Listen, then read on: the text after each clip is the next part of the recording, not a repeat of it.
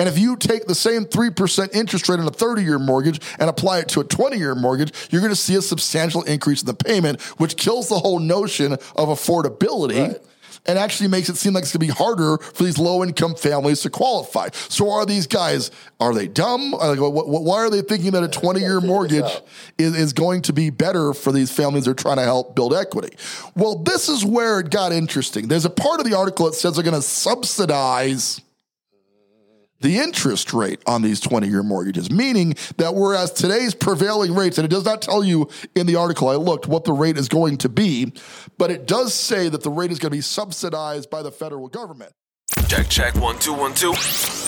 Turn it up, turn it up.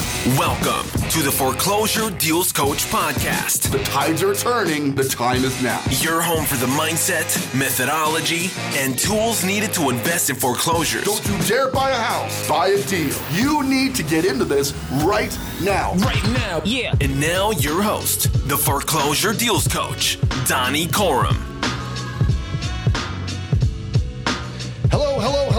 Welcome back to the Foreclosure Deals Coach podcast. I am your host and Foreclosure Deals Coach, Donnie Corum, thanking you yet again for tuning into the show. I am here in our studio with my executive producer and all around badass, Mr. Jonathan Winston. Hello there. How are you all? I am uh, so so excited. You sound excited and British slightly. I think we've, we've been down that road before. It's, Uh, I don't even know. I don't even know where that. it doesn't get less strange. I'm not going to lie to you. Uh, you know, I was watching Daniel Craig and James Bond last night. Forgive me.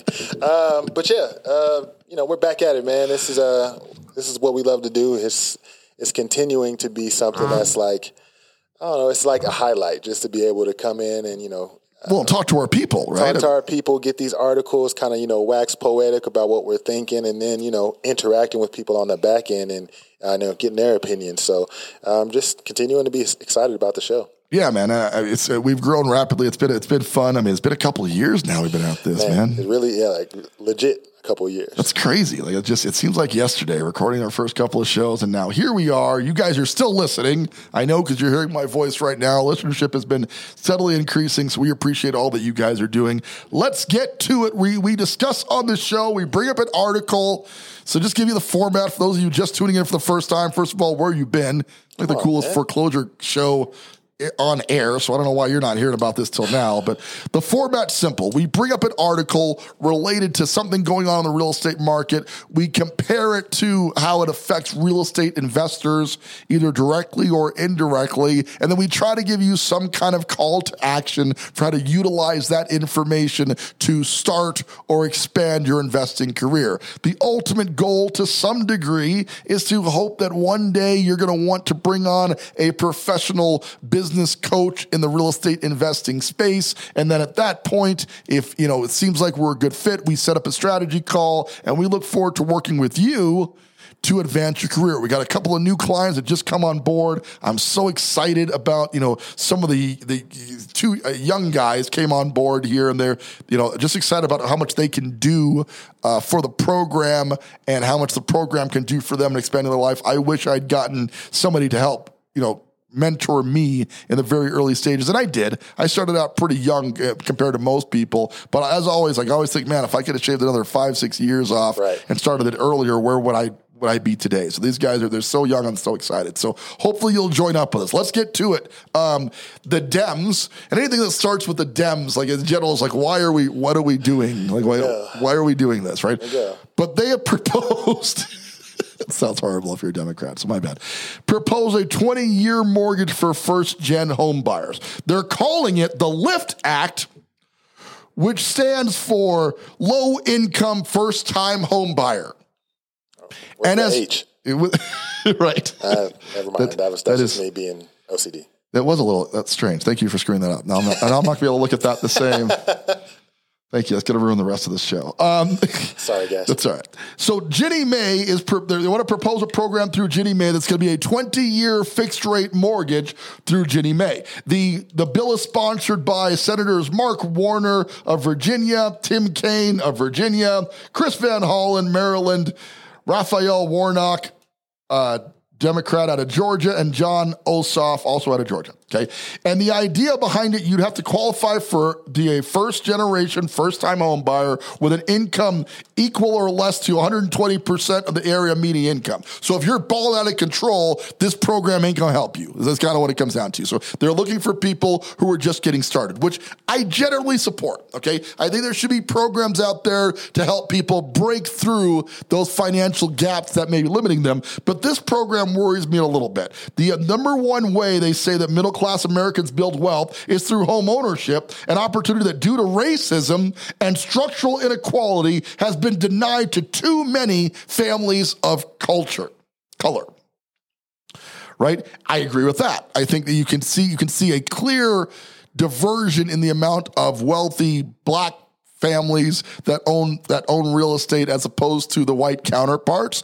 Some of that's by choice. I can tell you that from personal experience, and some of that's systematic. It, it's it's a little bit of both, right? So we're they're trying to help out with that, and it's certainly appreciated. Here's where it gets kind of goofy for me. Okay, they're proposing a 20 year mortgage. So a 20 year mortgage, if you imagine the amortization schedule, you're taking the property and you're dividing it over a 20 year period as opposed to a 30 year period. Obviously, when you divide it over a 30 year period, the payments would suitably be less because you have a longer amortization schedule. These guys are promoting a 20 year schedule because they're saying that the, you're going to build equity like at twice the speed at a 20 year versus a 30 year. The logic is sound.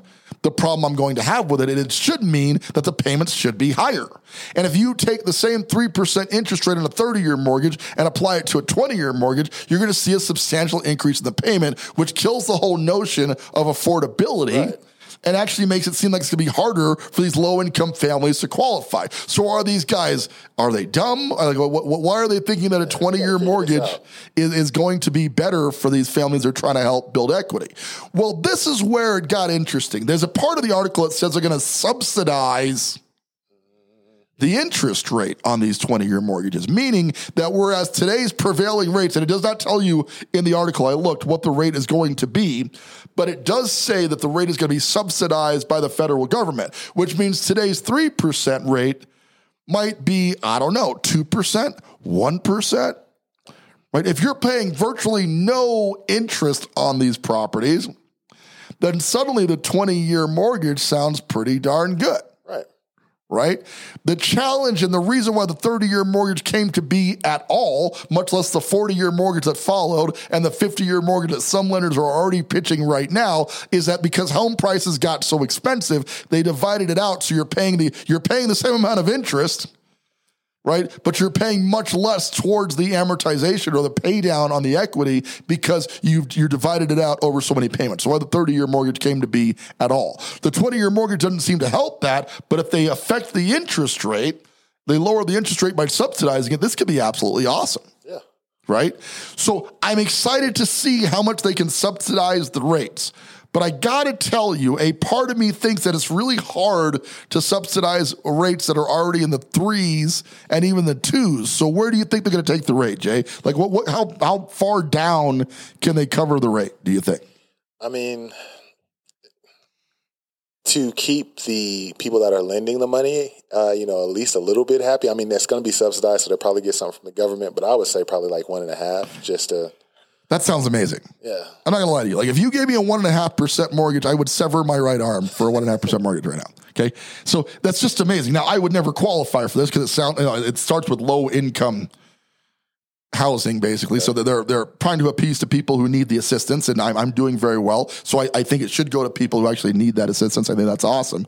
But man, you're right. If this goes down to one percent, just imagine for a second you got a property that's um four hundred thousand dollars. Okay, in Colorado Springs, that buys you a, a large closet. But like if you're buying a, a property for four hundred thousand dollars, okay, right. and your interest rate is one and a half percent, as you just proposed. Right. Okay, quick math tells us that your annual interest on that property, one and a half percent of four hundred thousand, is six grand a year in interest. Nice. That's pretty, pretty nice, nice, right? So now we know that six grand a year or five hundred dollars a month is going towards the interest. Now we have to pay the the principal down. We take that same four hundred grand and we divide it by twenty years of payments, two hundred and forty payments, basically sixteen hundred and sixty six dollars per month. You with me? You add on the five hundred dollars a month in Interest. in interest, and your payment on four hundred grand is twenty one sixty six. Okay. Okay.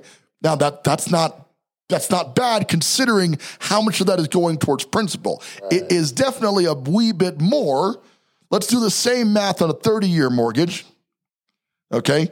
At the, at 3%, which is about par right now, okay? So if we go to the same $400,000 and we put in a 3% rate The foreclosure deals coach is calculating it right now for in, you guys. in, You in real time, real, Real time, time. right?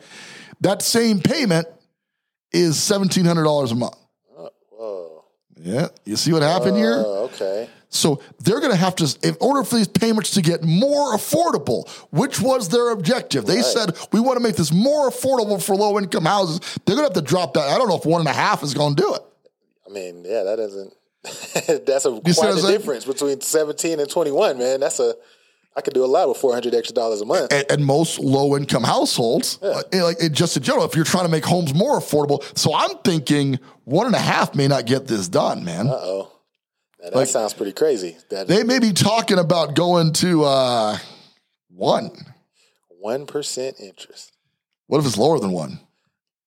Th- This is not. If this doesn't seem kind of crazy, if you if you know anything about finance, okay, this has got to seem a little bit nuts to you right now. Okay, you got to be looking at this and going, how can we possibly get rates to one percent? And here's why it's a struggle. Okay, banks who are going to provide this money, Right. right?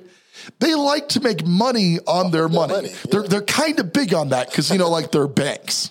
This is, so this is what they do for a living, right? So if you're going to tell a bank, "Hey, man, I know you got all this money sitting in your accounts anyway. We're going to subsidize it. It used to be three percent. We're going to pay one percent." The bank's like, "Cool, but you need to pay us a lot for that service. Like, you're going to pay us very, very well." Okay, but if they're, I mean, they, they keep printing money, Yeah, right? So about that. If they're going to keep printing money, can they buy out the banks, get this rate to 1% or even lower? Because if they can, they're going to find a way to get it. So, most, I mean, at this point, most of your payment, I, my amortization calculator also tells me how much is going to principal versus how much is going to interest. Okay. And in this case, we get down to 1% on this same $400,000 loan. You're, you're actually 91% of your payment is going to principal. Oh, man. And only 10% is going to interest, right? 9% is going to interest. That's incredible. That, that just can't be done. That same mortgage on a 30 year mortgage, right? If you go back up to 3%, it's still 67% principal and 33% interest, but that makes a drastic difference in how fast these families are going to be able to pay down these properties. Right. You know, so I think that's incredible. I do believe that home ownership is a critical part of the American dream. And I do believe that the FHA, which was developed with the idea of helping, you know, in the past when our parents were buying houses, you wanted to buy a house, you had to put 20% down. Okay. The bank's like, we'll take the risk on the rest of this mortgage, but you're going to bring 20% down.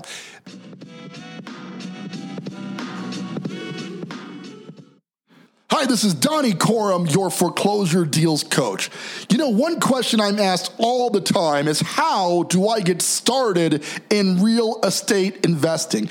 Here's the thing in order to get into the game, you got to have access to the big data that drives the real estate market. After all, you wouldn't trade stocks without a trading platform, and you shouldn't get started in investing in real estate without dealhunter.io. Dealhunter.io is an application that I use daily to find the best deals in the real estate market, to provide that information to my lending partners so I can fund those deals, to know how to fix those deals, to bring them in line with the market, and most importantly, how to sell those deals at a profit. So if you're looking to get started in real estate investing, head on out to dealhunter.io and sign up for a free seven day trial of the PropStream application that'll separate you from other competitors of the real estate market. With that, this is Donnie Corum from dealhunter.io reminding you don't buy a house, buy a deal.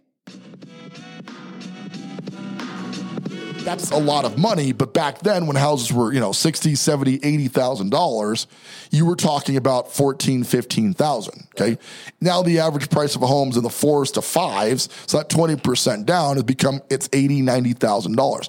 Incomes have gone up. They haven't gone up that much, right? Where a, the typical household should be able to put together a 20% down payment. So the 3.5% down payment that FHA offers came out to allow these home buyers to be able to qualify for a home with 3%. Well, it started out at 3%. Then George Bush Jr. got a crazy idea to raise that half percent for reasons nobody's been able to explain since.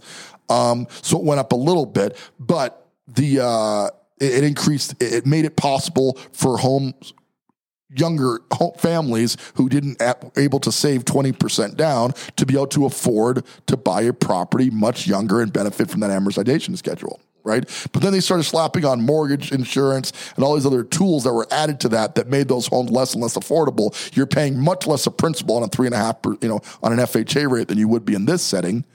But you're also getting into the house sooner as opposed to spending a bunch of time saving up for it, right? right. So it kind of balanced each other out. It was a good idea, right?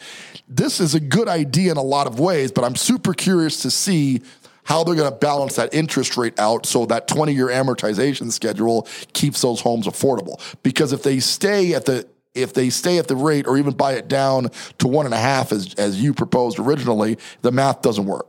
So would they? So we're talking about adjusting the interest rates, and they're talking about subsidizing the interest rates. Are Correct. there other portions of like the mortgage payment, like as far as like mortgage insurance and ta- like different things that they could, uh, uh, you know, and it doesn't say, but I can tell you that these programs always start out with the best of intentions, I believe, right? right. And then the banks are unhappy because they're lending, I mean, they're lending right. out money at 1%. So they find ways to start tacking on dumb fees and right. other interest rates hits. So the FHA started out like a really strong program. But when you started adding mortgage insurance and those other pieces, the FHA is arguably one of the worst ways to buy a house in this economy today, right? But it started out really good. Like the idea was pretty cool. It just didn't. It hasn't ended very well. That's to be the case here. So my advice is, if you're to try to jump on this, if you first of all you qualify uh, for this is low income um, housing credit, basically, I, I, you need to jump on it pretty quick because it'll it'll get spoiled pretty early. They're also saying they're going to couple that with the fifteen thousand dollar first time home buyer tax credit that I made fun of a long time ago when, when Biden was proposing in one of the hottest real estate markets we had seen in, you know, like a decade. He's like, you know, it'd be a good idea. Let's pay people 15 grand to buy a property. I still don't think that's a good idea. Okay. don't worry about it. He probably forgot about it already. and, and, a bunch of other things, you know, like running the country. Um, so, the, uh, I have no political affiliation, folks. Me personally, I'm neither one, but I like to poke fun at all of them. It, it's way more fun that way. the orange man is gone, and we got to find something to do with our time. Oh, right? I mean, come on now. You know, it, it's boring without him now. Um, so, fifteen thousand dollar home buyer tax credit coupled with these twenty year mortgages have got to be stupid, stupid low interest rates, right. right? The combination of that will actually light yet another fire under the the already overheated housing market. So a part of me, especially back then, mind you, when I heard about the proposal at a $15,000 tax credit, you go back and listen to the show. I was like, what are you guys nuts? Yeah. You think it's a good idea to add fuel to the fire here? Well, you know, this article, I and so far I'm a supporter because I do feel like the challenge really is the interest rates. It always has been, right? And the rates are low, but the proposal is because there's so much float in the market, courtesy of printing a bunch of money, that they can get the rates lower still. Will we see a 1% interest rate? Will we see a half a percent interest rate? What does that look like? Well, time will tell. Stay tuned for more spine tingling events. I'm excited, you know, and like I got to find a way to qualify for a 1% interest rate just to say I did it. like just to say that it's super cool. I'm paying like no interest on that. I'm using the bank's money. I'm going to the bank and the bank's like, get out. We hate you here. we know you. We know. No, no, you don't. I'm I'm Ricardo. that's why I got this mustache. I mean, that's why I have this mustache right now. Do not pass go. Do not collect two hundred dollars. Um, yeah, man, it's uh, it, it fascinating what they're going to try to do to incentivize home ownership. Now, the question becomes: Do we need to incentivize home ownership right now? Yes, we do. Okay, it is still a critical element of this company country's economy is that people are building wealth by not paying off their landlords every single month, but rather building wealth for their families. It's generational wealth. Um, you transfer that house to the next generation, so they get the benefit from that. And if properties continue to go up in value at the pace that they have, it may be the only way to stave off generational poverty home ownership may be it because these, you know, most people, especially that low income bracket, are not investing in their 401k. They're not investing in the stock market. They're not putting money in crypto right now. They simply are not educated about those things. But most everybody can understand home ownership, right? So the government is wise in this case, and I'm generally not a proponent of socialistic style programs that eh, you know improve the lives of the needy. Not because I'm against that, just because it generally doesn't work. Right? You, you don't want to educate people people on money market stuff when they don't care to be educated. It generally doesn't work. We spend a bunch of money convincing people there's a better way, simply because simply to watch them not do it. Right? Um, but in this case, home ownership, which is near and dear to my heart, I helped a ton of first time home buyers as an agent buy their first home. And today they're sitting on hundreds of thousands, if not millions of dollars worth of equity uh, because I, incur- I really promoted don't buy a house, buy a deal. Right. always say. Right.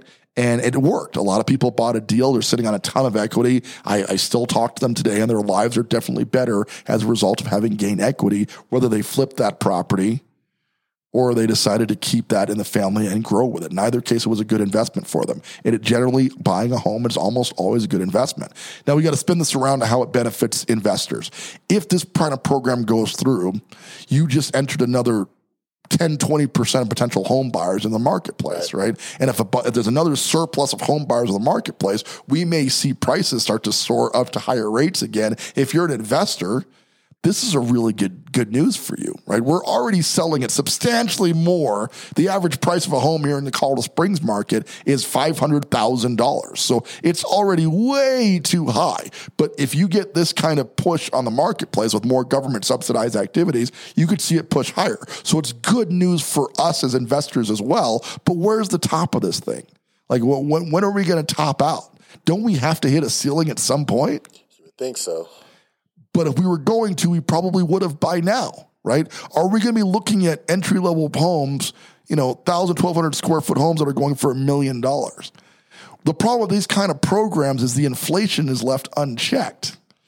You keep entering buyers in the, into the market who maybe shouldn't be here. They buy properties, they buy the properties at the bottom, right? But it pushes all of the market upwards right? And we're already too high. So again, I'm still a proponent of the program. I think it's a good idea, but I think we have to start looking at this from an investment angle and going, at some point, this has got to top out, and then we're going to have a problem on our hands. Now, problems are simply opportunities for investors. Right? If the market goes down, why is that a good thing overall? Well, for one thing, we'll buy houses cheaper. Right. Well, the market corrects, right? So that's not bad news, right? For two, the uh, rental market will skyrocket. See, when housing prices start to drop off, people start to lose their homes and they have to go rent. Right. And that pushes the rental market ever higher. So if you're a long term investor in real estate, as in you're doing buy and hold, be it rental properties or vacation rentals or et cetera, you want that to happen because the rents of everything will get pushed up as a result. Okay. So a market collapse, although it sounds bad, or a market correction, we should probably say rather than collapse, ultimately it's good for the market because it corrects it. Right. We've all, we've been on this trajectory for years, and for years you've been listening to this show, and I've been saying this has to stop. It has to end. It's got to end eventually. And I swear to you, when we started this show a couple of years back, I really believe by now I'd be having a discussion with you about how many cool foreclosures there are in the market already. I mean, it's like in the name of the show, and it's like, why are you hating on us and not giving us the foreclosures that? Been begging. I've been begging. This so we need for foreclosure. I know this sounds horrible. Well, you don't care about families. No, no, man. I'm telling you that if we don't get, if there's not a bottom of the market, it will continue to go up and up and up and up, which means people trying to get into the market Won't be able to won't be able to get into the market. So I got to be frank with you. Foreclosure, at least some balance of foreclosure of the market is required for balance. It- the same example applies to cars. Okay, nobody wants to talk about car accidents, but if we just kept making cars and nobody ever destroyed those cars Man, right? If there were no accidents, et cetera, if you didn't take some cars off of the road, mm-hmm. where would we be? Right? Prices would go up because there's there's mu- there's congestion in the market, right? It would be congestion on the road because we'd all have cars, right? The fact that cars break down and get damaged is actually what keeps the market in balance. Same applies to the real estate market. If we don't have a bottom of the market, we haven't had a bottom of the market in almost two years now right. Right? There's been no virtually no foreclosures, very few short sales, things of that nature. You're not seeing that bottom of the market where investors have opportunity, where home buyers, normal home buyers, can see the opportunity to build their own sweat equity on properties. That market has been virtually gone for years, so it has to come back, right? And these these kind of programs are ensuring that it doesn't come back, maybe ever right? Market's got a bottom. It's going to happen. I promise you, markets are cyclical. I know I've been saying it for years. I'm still going to keep saying it. And, you know, and one day, mark my words, Jay, when the foreclosure market comes in, I mean, I might be seven years old. I told you guys. I told you. I'm going to go ahead and link to this episode, and once we once we get there, and this was the day that we predicted it. I told you it was going to happen, but I've been saying it for two years. It hasn't happened. It is still going to happen, but as long as they keep kicking the can down the road, it just means the correction is going to feel all the worse. The longer you wait to correct it at a bottom of the market, the higher the market goes, and the farther we have to fall to get there. Don't be discouraged. Don't be afraid. Know what the market is doing. We're topping out. We have to be topping out. It's too high and know how to benefit from it. If you're not sure how to get started, that's where getting professional advice and counseling and coaching and watching your YouTube videos and reading, you know, reading blogs about this stuff and joining the right Facebook groups. And yes, if it applies to you, maybe hiring a professional coach in the real estate investing space, that's where that comes into place. But you should at very least, if you do, if you haven't done any of that stuff, you should be monitoring your local market and understanding that what goes up must simply come down at some point you know, and these kind of programs will delay it, but they won't stop it forever. We will have a correction one day. I just I don't know when it's going to be because they keep finding ways to keep the market artificially inflated. You know, and an artificially inflated market tends to pop a lot greater than a market that's on a proper cycle. So we'll see. It's going to be interesting. Lot to talk about. Big year coming up here, guys. Uh, fall is in the air. Much to my chagrin, um, we are trying chagrin. There's a word I don't get to use very often. Know, right? It's pretty cool, I right? like that one. Thank you, thank you. Um, it's happening. The market, it really is changing. We are definitely seeing a notable slowdown in at least the Colorado Springs market. We're not getting 80 offers on every single property. We are seeing a, a we're not no longer at zero day. We're not measuring days on market in hours anymore. So that's a plus. We're now at an average of four days on market, which is still far too low because it shows that inventory is still too low. Um, but we are definitely seeing a change. It's not as crazy hot as it was. We're not getting 50,000 over asking price like we were. Things have changed a little bit. What's next remains to be seen. And if you want to get out in front of it, I recommend you stay tuned to the Foreclosure Deals Coach podcast because we're watching the market in real time and reporting back to you, our loyal listeners of the Foreclosure Deals Coach podcast. With that, this is Donnie Corum, your Foreclosure Deals Coach, thanking you yet again for tuning in and reminding you now and always don't buy a house, buy a deal.